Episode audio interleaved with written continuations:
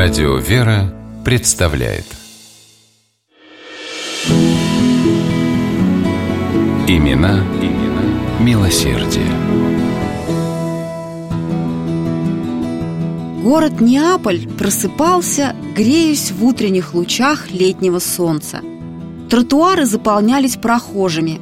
Уличные кафе гостеприимно встречали первых посетителей – забежавших на чашечку крепкого кофе перед началом рабочего дня.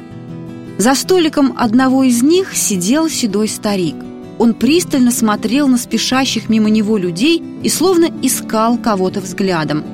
«Сеньор, желаете сделать заказ?» Вежливо обратился к нему официант в белом накрахмаленном фартуке. «Нет, пока нет», – покачал головой старик. «Позже». Официант удалился – а старик за столиком продолжал напряженно всматриваться в толпу. Вдруг лицо его просияло. Он привстал и замахал рукой.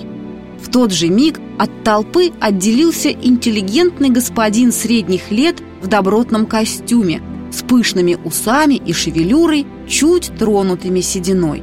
Он приветливо улыбнулся и попросил официанта принести для старика большую чашку теплого молока и свежую булочку. Оставив на столике деньги, господин, даже не присев, откланялся и побежал дальше. А старик, влажными от слез глазами, еще долго смотрел ему вслед. Господина звали Джузеппе Маскатти.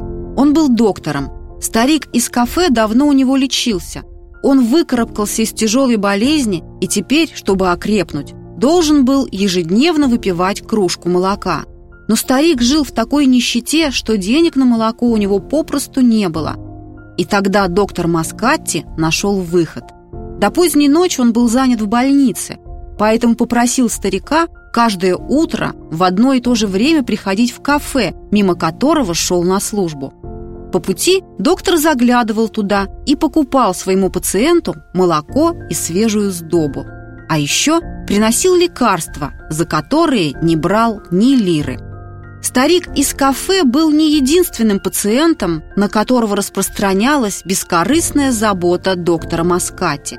Весь Неаполь знал Джузеппе не только как талантливого врача и непревзойденного диагноста, но и как человека, чья доброта и милосердие, казалось, не имели границ. После приема в городской клинике, часто заканчивавшегося лишь поздним вечером, Джузеппе шел навестить тех своих больных, которые не могли прийти к нему на прием сами. Нищие, ютящиеся по лачугам и подвалам трущоб, несчастные бездомные, ночующие под открытым небом. Маскати лечил этих людей, тратя на лекарства для них значительную часть своих гонораров. Впрочем, и среди пациентов, приходящих к нему в клинику, он безошибочно узнавал тех, кто принес в уплату за визит свои последние деньги. С таких он не только не брал никакой платы, но и старался незаметно вложить деньги в выписанный рецепт. А еще в рецептах доктора Джузеппе Маскати больные, помимо перечня необходимых для приема препаратов, часто находили такие, например, рекомендации – почаще молитесь, сходите к исповеди. Искренний христианин Маскати считал заботу о душе важным элементом телесного здоровья. Его авторитет среди пациентов был настолько велик, что многие из них, даже будучи прежде неверующими, приходили к Богу. Имея обширную практику среди обеспеченных людей, итальянский врач Джузеппе Маскатти мог бы стать богачом – но он, напротив, был настоящим бессребренником, все заработанное отдавая тем, кто бедствовал и терпел нужду.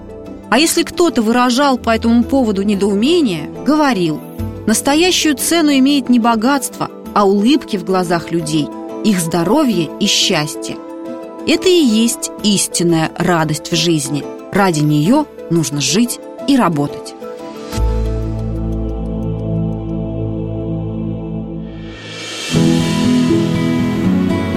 Имена, имена милосердие.